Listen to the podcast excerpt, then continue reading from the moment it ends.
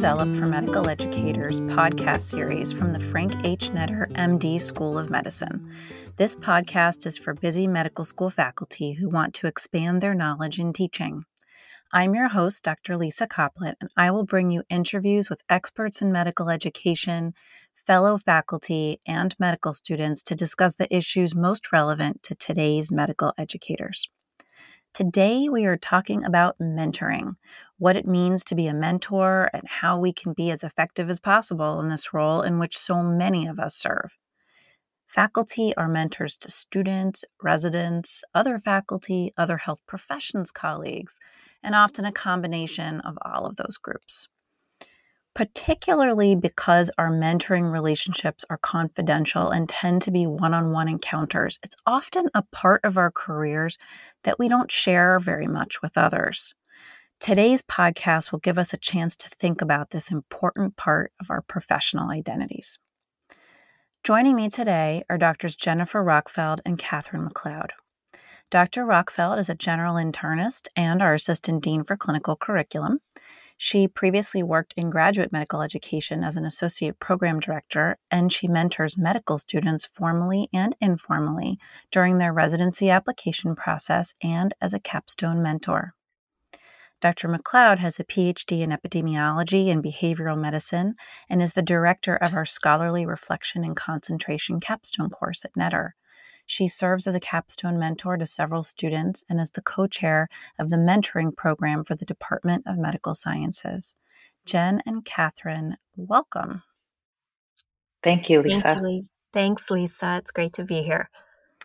Well, I'm really happy for both of you to be here and to have this conversation. And I think, Catherine, I'm going to start by asking you a question.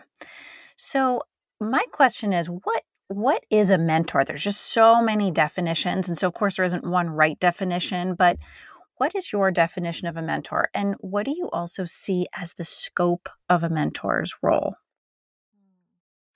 I agree with you. There are a lot of definitions and practices of mentoring. Um, but I think that all of them really place value on a mentor being an, an experienced, trusted, um, committed, and engaged advisor.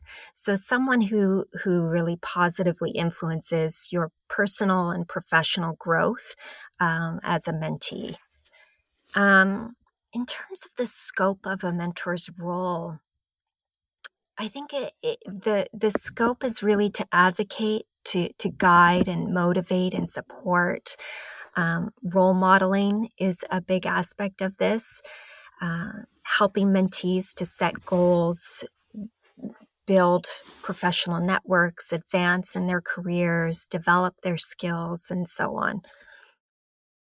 I also I think that in, in in most definitions that I've read, they talk about distinguishing a mentor from an advisor or other types of definitions um, in, in that it's a longitudinal relationship.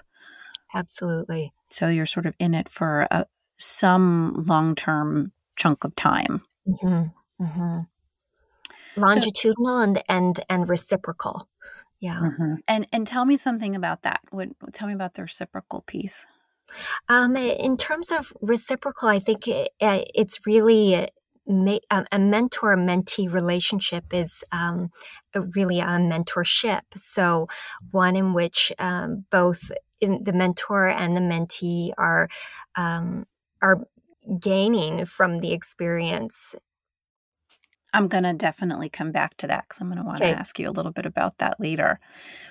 Who were your mentors? I'm going to st- I'm going to ask both of you. I guess I'll start with mm-hmm. Catherine. So already talked about who were your mentors? Like if you could say thank you publicly on this podcast, right, to one mentor for their impact on your life, who would that be and why?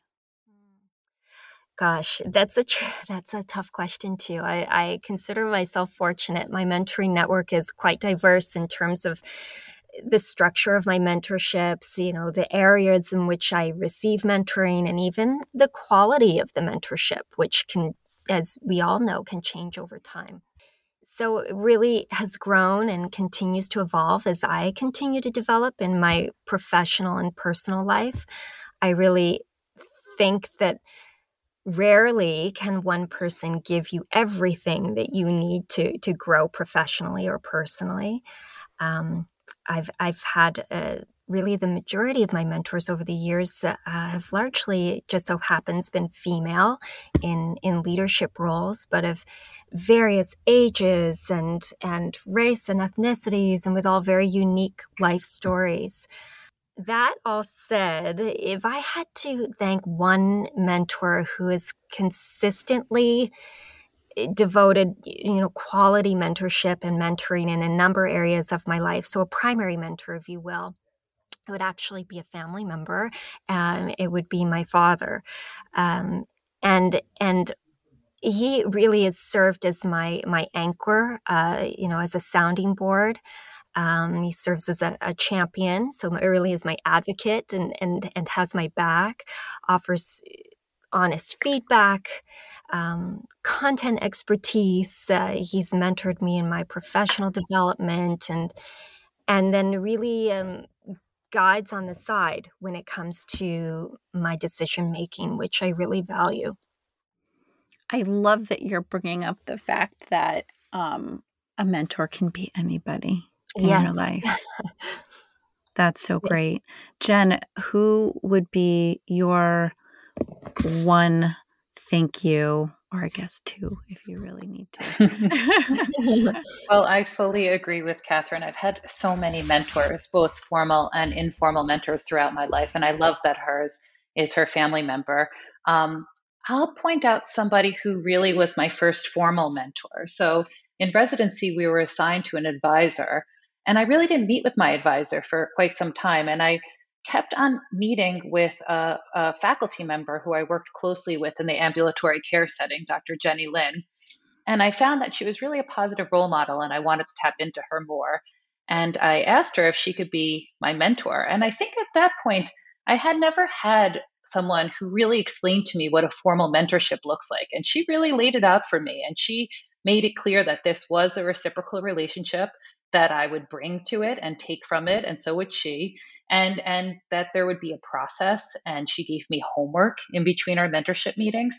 And it was a longitudinal relationship that still serves me today. I spoke to her as recently in the past year, um, and she just um, was the first person who pushed me to really self-assess my career goals, and then helped drive me in the direction that I wanted to go in. You know, she, I was the one setting it. I was setting the agenda. Um, she gave me the homework to push me forward. And that that really formed my idea of what a mentorship relationship could be. And I, I do want to point out also that, Doctor Coplit, you are a wonderful mentor to me as well. And what I think you've taught me is that sometimes mentorship relationships can morph into friendships, which is wonderful. But in our mentorship relationship, you always put me first, even when it may conflict with your needs. And that's really um, something selfless that I've seen in mentors, that even if it's something that doesn't benefit them, they're they're there to support you, and you do that. And I'm very appreciative of it. Okay. Well, I did not expect that. So I don't even know what to say. That is just the highest praise. And I thank you. So, I thank you so much for saying that. Um, That's incredibly kind. And Jenny Lynn, just so, so it just so happens that it just so happens that Jen did her residency at Mount Sinai in New York when I was a faculty member there. And we didn't really know each other very well. We just sort of crossed paths. Um, but I know Jenny, and she's amazing. And I am so happy to hear to hear you mention her. And I know she's going to be thrilled to hear that feedback. I think mentoring is one of those things. It's like teaching in that we don't mentor for accolades or for um, monetary reasons, just like we don't teach for those reasons either. And when a mentee, just like when a learner says to us, you made a difference in my life, it means everything.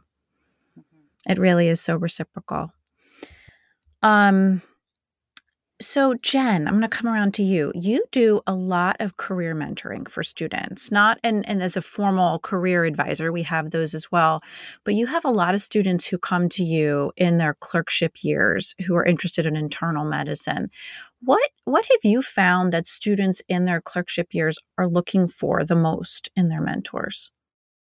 Yeah, well, I think students are really searching for some guidance. And I think that anyone who has been through the process that they've been through and has come out on the other side can provide that guidance to them.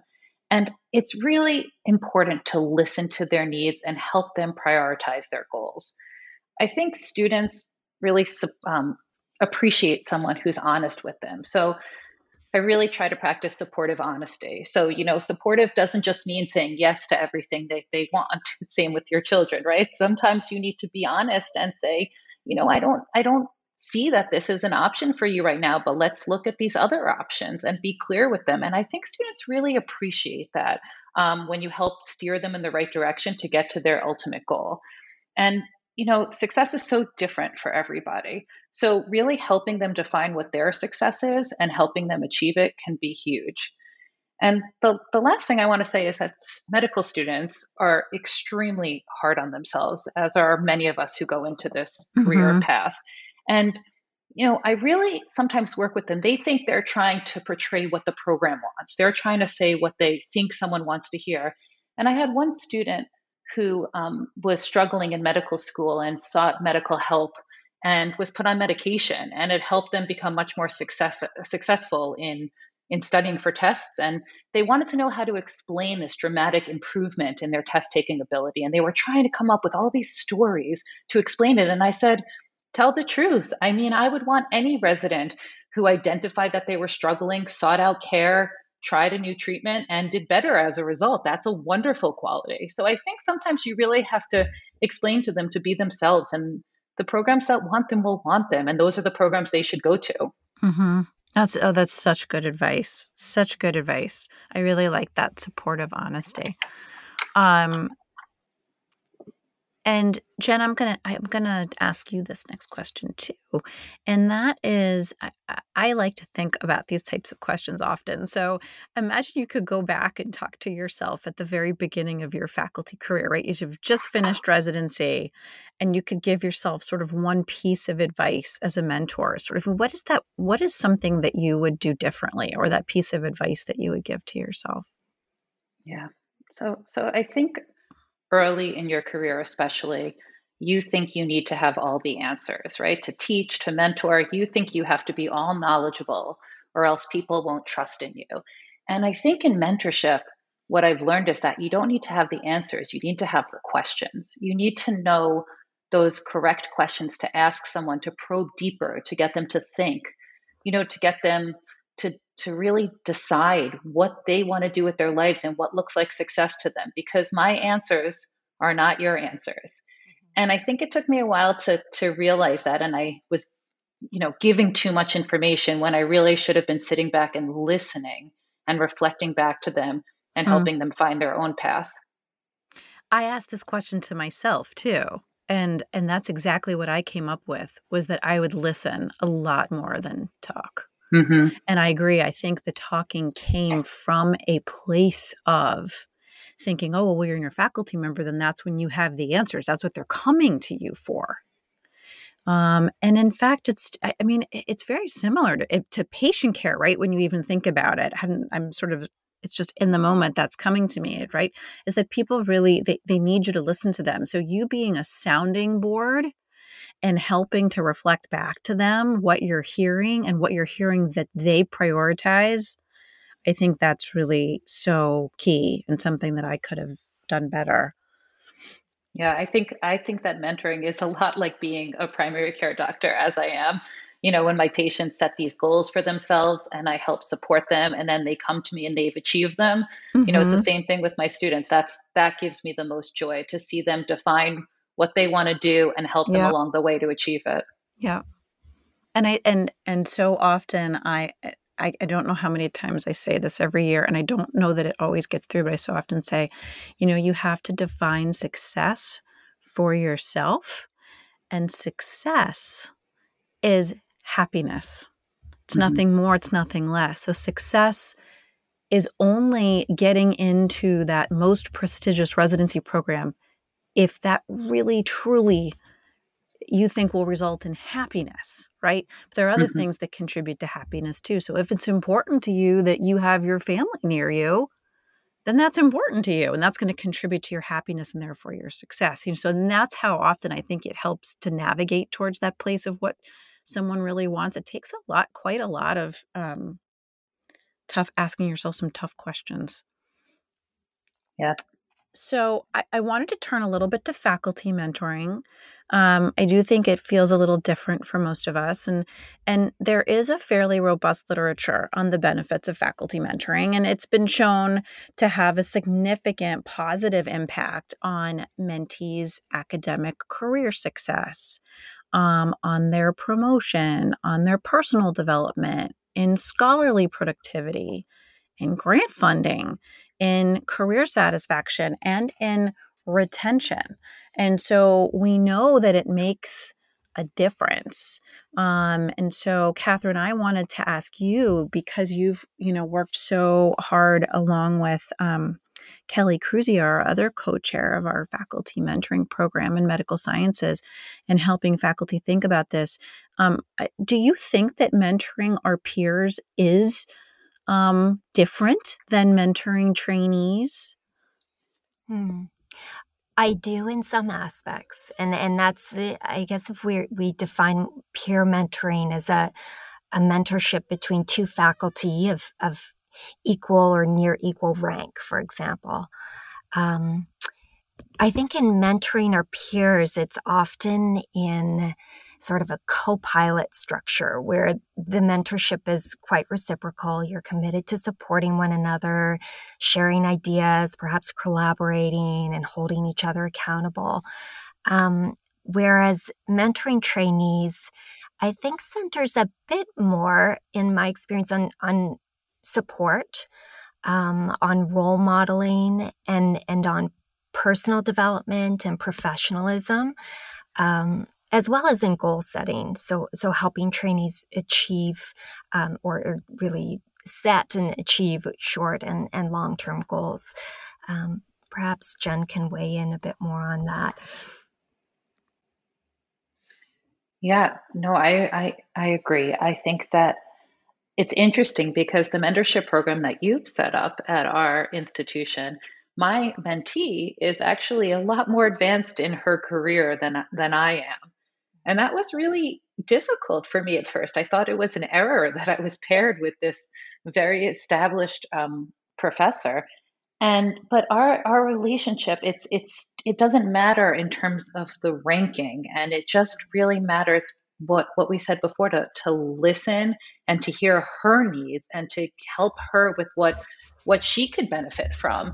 Um, I think that one difference I've noticed is that she is really clear in her needs because of her years of experience. So she is really mm. able to articulate to me um, what would be helpful to her because she's just been doing this for so long. Whereas when I work with earlier learners, I think sometimes I really, they they just have so much, there's so much ahead of them, and it's so hard for them to really focus on how you could help them. So you need to shape that a little bit more than I do in my in my peer mentoring, where it's it's just it's a little bit the a little bit more on their part in terms of what, how they can benefit from you. And I think with my students, some of them know, and some of them don't know what they can get from a mentorship relationship. And you're really teaching them how right. to be a mentee. And that's what you mentioned, Catherine, in terms of that professional identity formation. That's a really big part of mentoring students.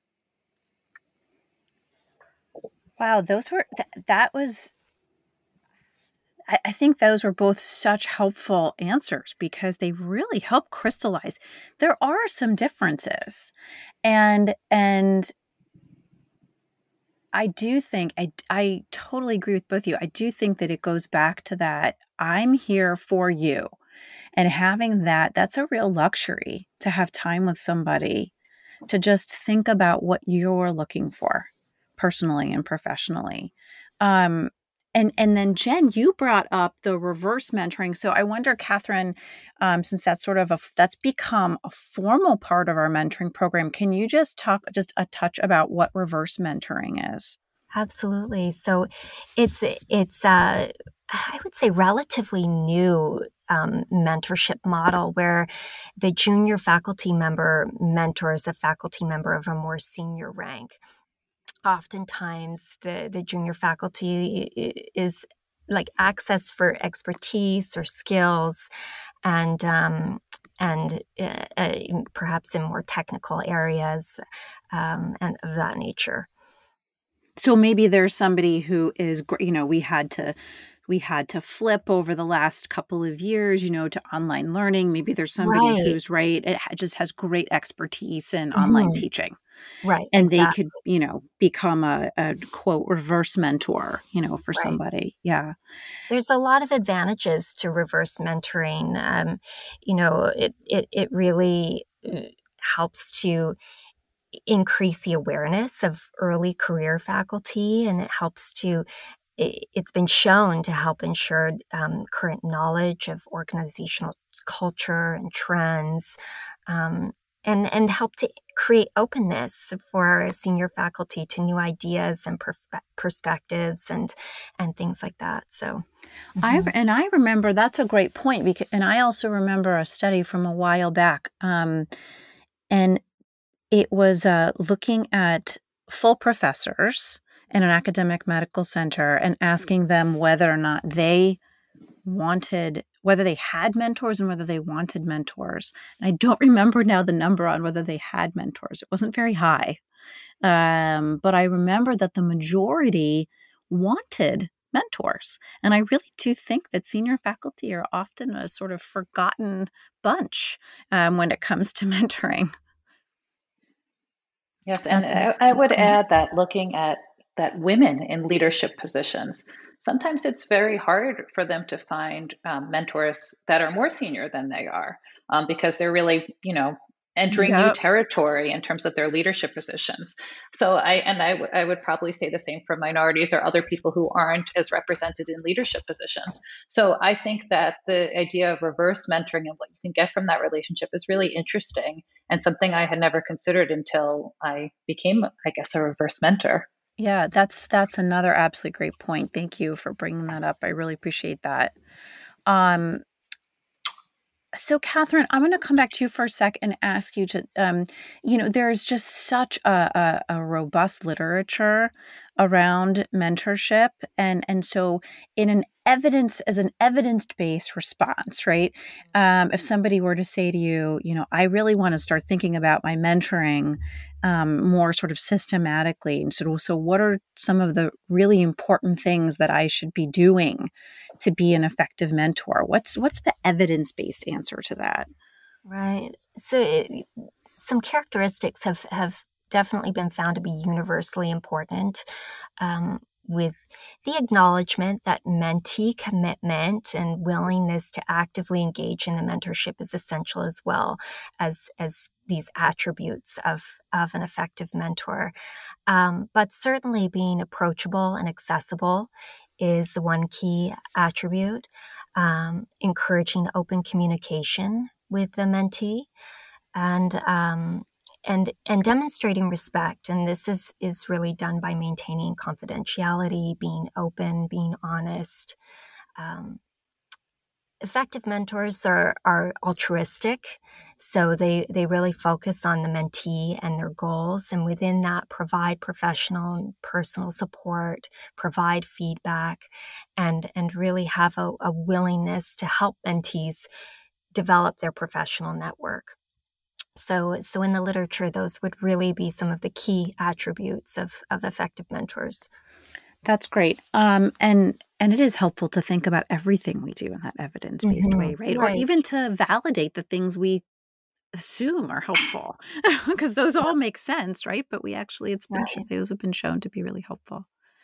I would love to ask you the same question that I asked Jen earlier, thinking about um, from everything that you've learned in serving as a mentor. And I would say in serving as a mentor, and also to let our listeners know that you actually oversee this massive mentorship enterprise beyond the, the faculty mentoring program.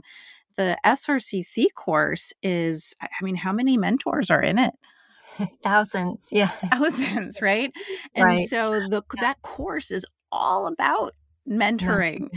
And mm-hmm. so really helping people to be great mentors. So you, you've had like this pers- this really incredible perspective of sort of overseeing mentoring in all these different ways. But if you could go back to the beginning of your career, what is one thing that you think you might do differently as a mentor, as a junior faculty member?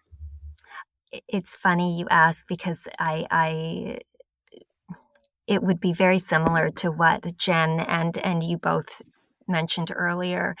Um, mentoring is, is, it's very much reciprocal, and that's come up through, is throughout our conversation today. I, I benefit and learn so much from my mentees, um, but really recognizing as I've grown in my experiences as a mentor and as a mentee over the years, I don't have all the answers, as Jen said earlier, and reflective listening is so important to help steer my mentees in the direction that they want to go in. Um, so asking a lot of questions that generate positive awareness in, in, in an effort to really value and learn from one another's perspectives and experiences. I've, I've learned that that's ultimately the key to building trust and and a, a healthy mentorship, and and so that's really what I one thing I would do differently um, earlier in my career is to to essentially ask a lot of questions, ask for feedback as well.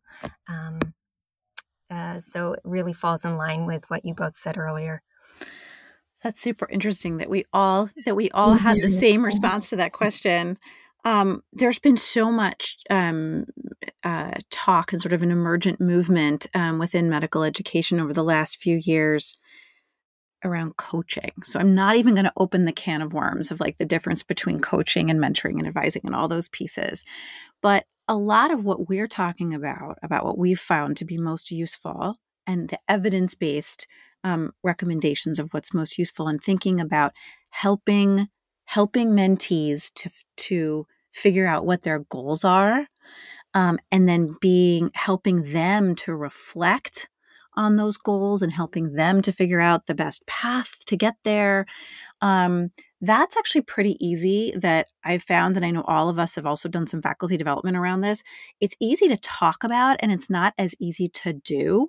So I was just wondering if we could maybe throw out some sort of starter questions that we like. So what might somebody ask a mentee to help them figure out what their goals are? What kinds of questions do you think are most helpful to either one of you?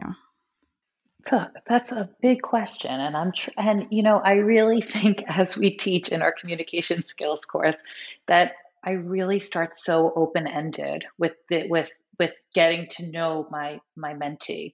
I think asking really broad questions just to learn about what's important to them, what do they value, what what do they what brings them happiness, as you mentioned earlier, really trying to get a broad picture of who they are can be helpful later mm-hmm. on when we're sort of delving in deeper and they're talk where we're really getting granular with the conversation. Knowing that information about them as a person and that holistic perspective mm-hmm. makes it easier for you to help them when you get into the weeds, because you can step back and you can see it still, whereas sometimes they, they lose sight of that when they're going through yeah. the journey. Right.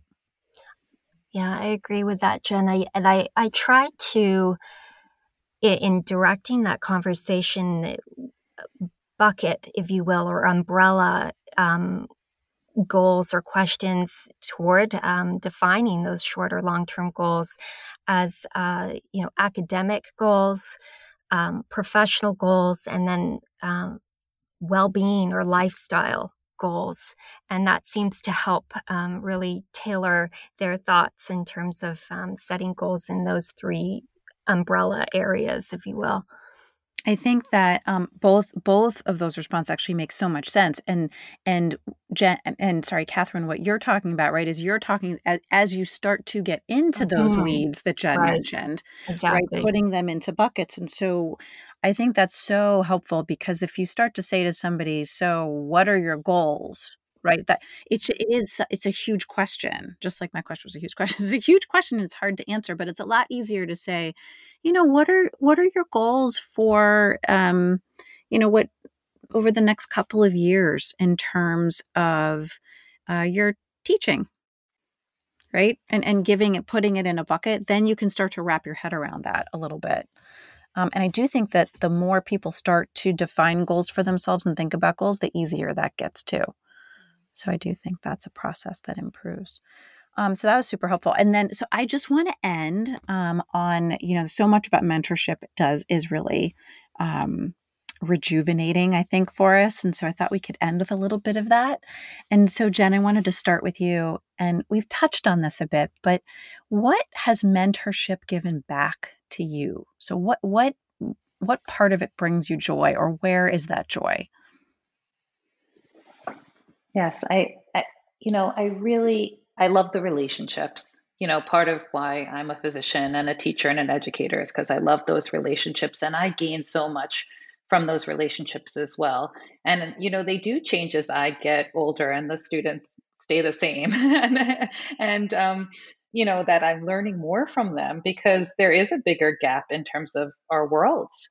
Um, so I really learn a tremendous amount from those relationships. And then, you know, to to have that longitudinal perspective and to watch their successes.